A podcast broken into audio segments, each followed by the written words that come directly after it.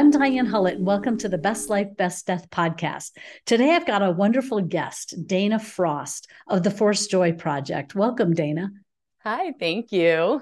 I'm excited. I first heard of Dana when I spoke with Jamie uh, Kramer of Beyond Forests earlier this summer, and Jamie and Dana both live in northern Michigan, and they they were Dana was just telling me when they found each other, they were like, "Woohoo! Another young person in the death field." So I think that's great. I I was really moved when uh, Jamie said, you know, check out Dana's work, and I started following you on Instagram. Your your story is a compelling one, and I think it's not as unusual as we think on some mm-hmm. level. So I'd love to just kind of, you know, just introduce yourself. Tell us who you are and how you got into what you're doing now.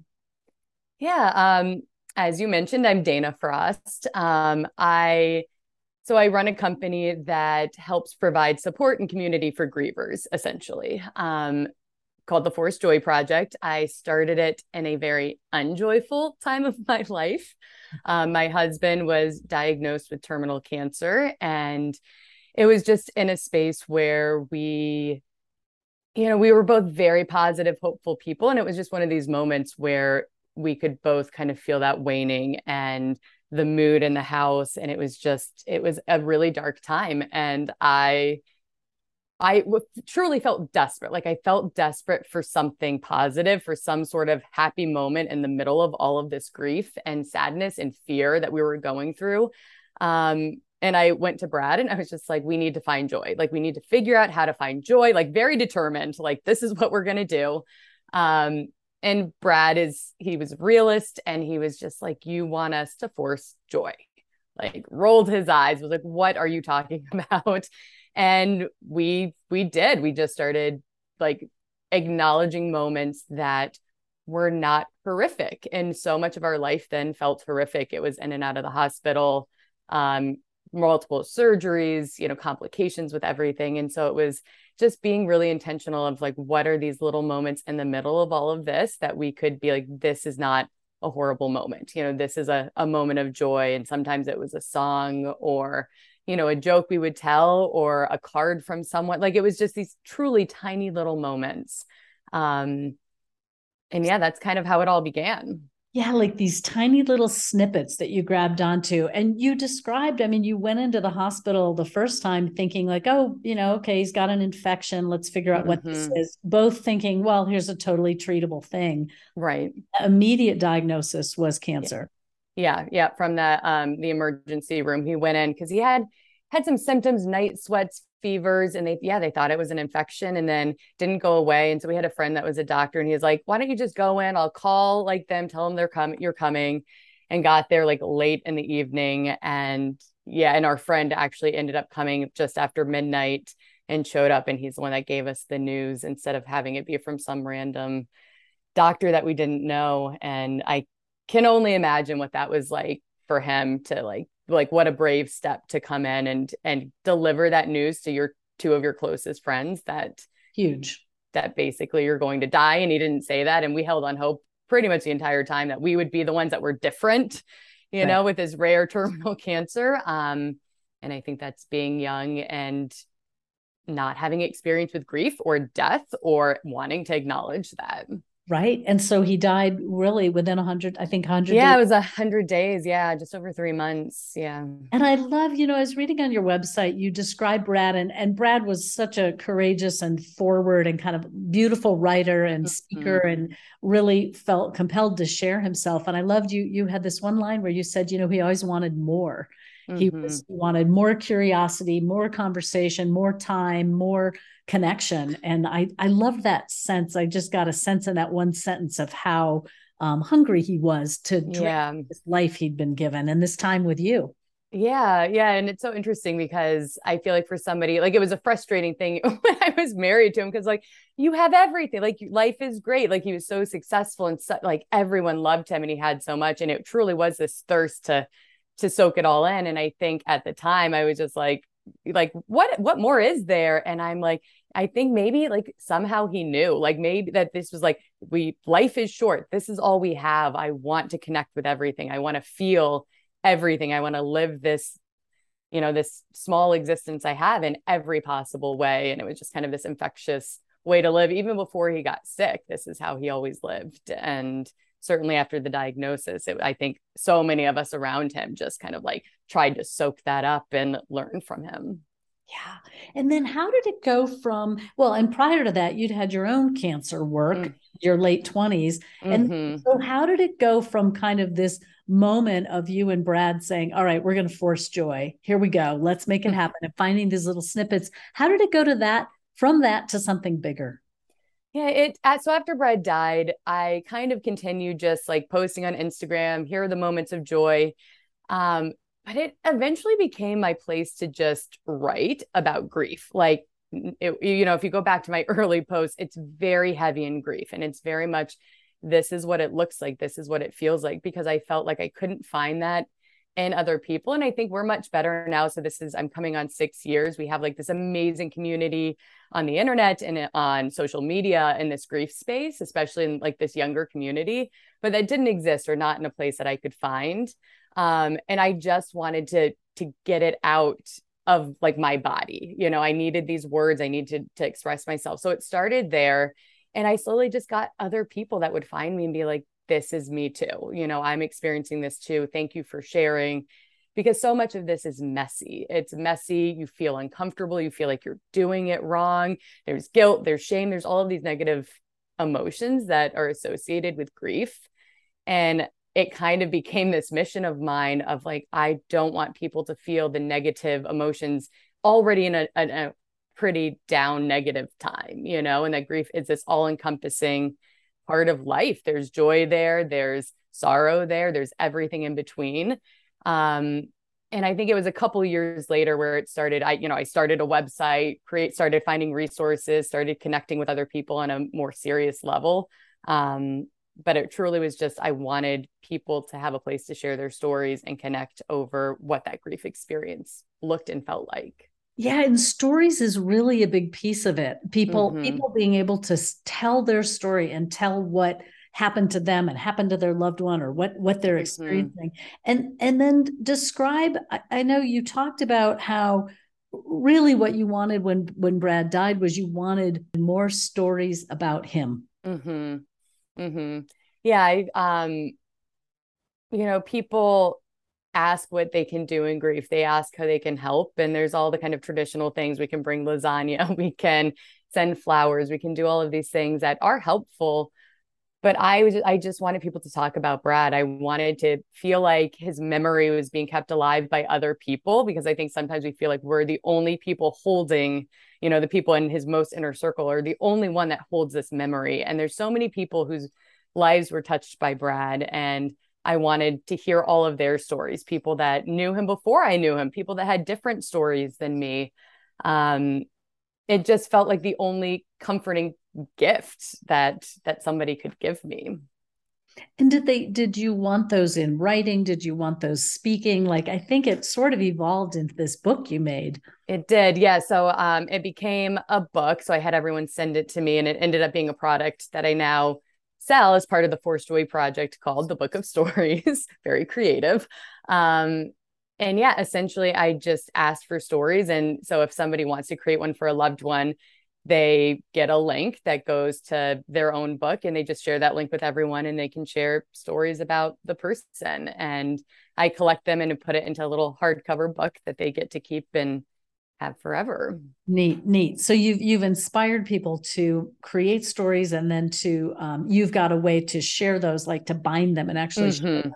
You know, I'm I'm struck by too. I I think I've talked about this before on the podcast, but I gave my dad for Christmas last year something called Storyworth. Mm-hmm. familiar with that? And I wonder yeah. if Storyworth has a way to kind of like could multiple people add to storyworth as a venue to to capture those stories but but i am i'm struck by the power of that because the stories get lost so quickly yeah. it's kind of amazing to me like my mother-in-law really gave me some wonderful pieces of jewelry and they all had a story behind them and i'd listen to the story or she'd tell it more than once i think oh mm. yeah yeah i'll always remember that blah, blah, blah. yeah well, you know, multiple years down the road here, and I look at the earrings and I go, now what was the who were yeah. these from again? So it's it's really something to it's a real gift to write them down in a tangible form. And and I'm just mm-hmm. talking about the stories behind things when I say yeah. that. that the stories of someone's lives are so powerful. So how do we how do we save those and share those and keep that person in our hearts and in our conversations?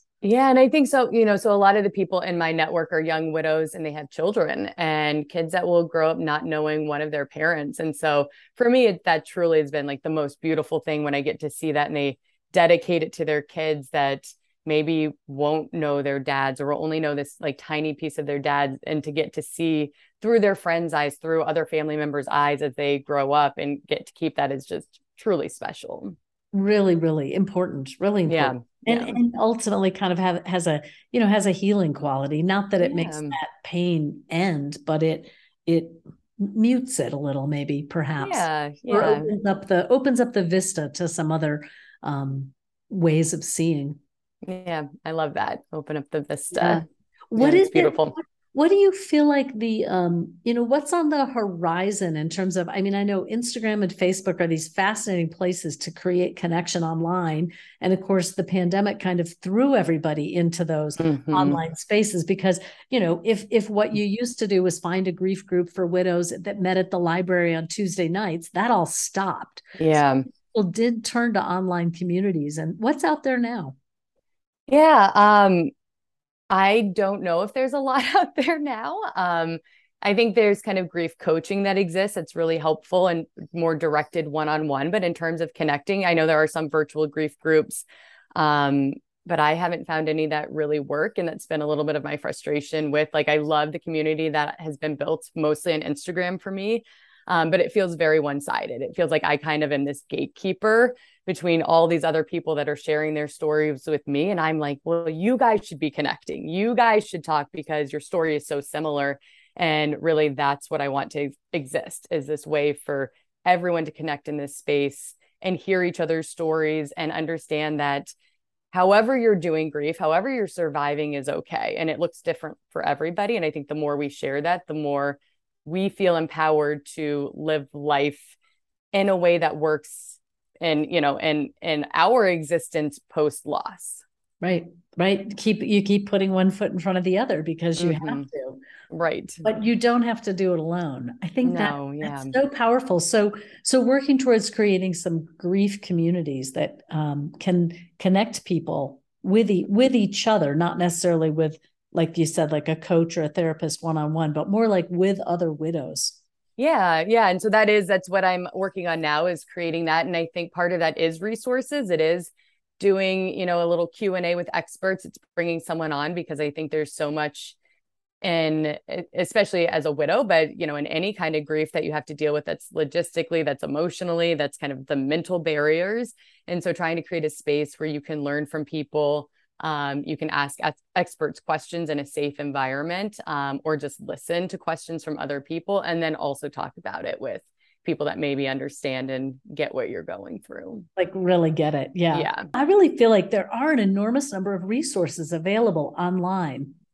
And there's a lot of barriers to that because you have to be ready to look for it you have to want to find it you have to mm. reach out and connect and you know sometimes in the midst of grief even that just feels like too much so i, yeah. I always think about how do we inject these kind of conversations upstream so mm-hmm. that in the midst of your 100 days with your husband you're not think you know you're not having to go find that then you already knew it existed Right, right, exactly. And it, truly, I hope that this community is something that would be a gift to give. If someone you know in your life has lost a spouse, is grieving, to be like, I don't know what you're going through. I can't understand, but what I can gift you is this community. What I can gift you is a group of people who do understand and who get it. And I'm a, what a beautiful gift that would be, you know, to to know that this exists and is there when they're ready and to have resources that they need when they're ready. Right, right, exactly. Because the because it's not you you yeah, I go back to like we don't have to be completely alone in it. Mm-hmm. And there mm-hmm. are times that, that one wants to be alone. Mm-hmm. And that's totally legit as well. But but when you want community, it's out there. It's right. Available. Right. I love you've got some fabulous um, products that you sell, and one of them is your wonderful kind of controversial T-shirt. You know, that's uh-huh. "fuck fine," right? Uh-huh. and I think what I love about it is it just like it takes that that phrase "I'm fine," which mm-hmm. end up just saying, and it kind of turns it on its head, you know, fuck yeah and i think it's i think it's great and i'm, I'm sure it's offensive to some people but i think it's offensive to a lot of people my mother included but it captures kind of a like the rage i think that you probably felt when brad died and that's yeah. Yeah, yeah, I definitely was a person that grew up saying I'm fine. Everything is fine, you know, and like held everything in. And so I think it's why it's so meaningful for me in particular because it felt like kind of breaking out of that space where I had to stay silent. And this is like across a lot of areas of my life, not just grief, but I think it's so common, especially as women, to, you know, keep our feelings and to say we're fine, to not want to be a burden when we talk about how we're really feeling, to not make people uncomfortable when right. we say I'm I'm actually struggling. And so yeah, fuck fine came from this like truly was written in like a very deep dark like moment of grief of like i'm tired of of saying i'm fine when i'm not fine and i didn't publicly share it it was years later that i actually wrote it down and shared from this very vulnerable space and people just really connected like i never thought this would be a t-shirt line i never thought this would be a product but it connect i mean it's still something that connects so well that people want to be able to wear that, you know, discreetly yeah. Yeah. on their chest to say, I'm not fine and I don't need to be fine in this space. I remember this old, old Simpsons episode where Lisa Simpson is going through something at school and her mom says to her, Now, honey, just push that down below your knees. Just push it way down where nobody has to see it. And Lisa's this little girl character, like, Okay, mom, I'm going to do that. You know, and it's just, it's uh-huh. a great, ironic Simpsons moment where you, you think, yeah, we were taught to say we're fine. And sometimes we're not. Yeah, I love that reference because I grew up watching The Simpsons and definitely related to Lisa. totally, all those good, all those good things she was taught. Uh-huh. Well, I love it, Dana. What else? You know, what else is there? Anything else you would want listeners to know about your project or other resources? Um, I think just that there truly are people out there that get it, and I think it doesn't always feel that way. And you know i'm i'm an open book. I'm always available. I love when people reach out and share their story. So you know if if anyone wants to share their story i think if they want an outlet to talk about their grief to talk about joy after grief and you know all the messy in between please you know let me know and we should chat and i can help connect you with other people depending on the type of grief or where you're in. And it's you know it's one of the things i love to do the most did you find it was is it is it quite a different kind of space being, you know, you were under 35 when all this happened. Mm-hmm. Is that a different space than connecting with people who lose partners older? I think so. Um, you know, this is a conversation I have a lot where I've had it with people who are married for 50 years and they're kind of like, well, you don't know what it's like to lose truly the person you've had your whole life. And I'm like, you're right, I don't. And you know people that lose their spouse early it's like you don't know what it's like to have an entire future ahead of you that you planned to be gone. And so i think it's different. One isn't harder than the other. I think there it requires a different type of connection sometimes and different type of understanding which is why i think having these multiple spaces to connect with people is important.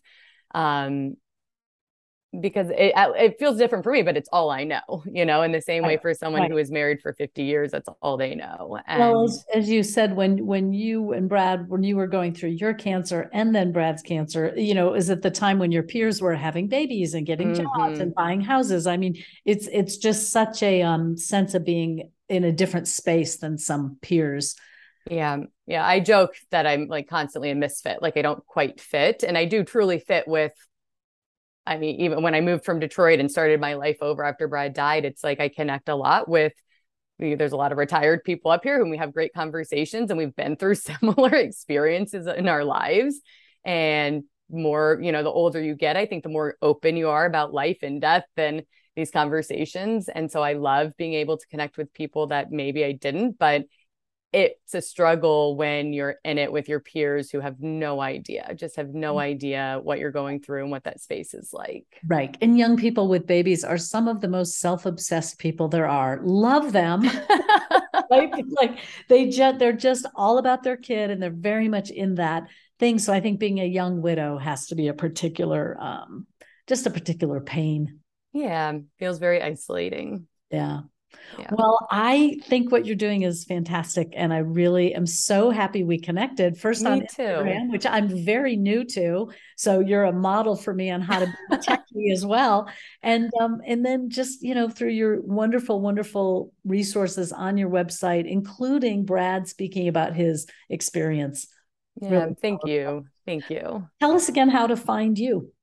Um, so my website is forcedjoyproject.com. I'm on Instagram at forcedjoyproject. Um, you can email me, Dana at Forced Joy Project. It's all Google Forced Joy Project. You'll find me. she will turn up. And she's yeah. got a fantastic newsletter too that's really um, just a shot of inspiration every time it comes out. Thank you. I really appreciate that. Well, thanks, Dana. And um, you can find out more about the work I do at bestlifebestdeath.com. And you've been listening to the Best Life, Best Death podcast. Thanks again to my guest, Dana Frost.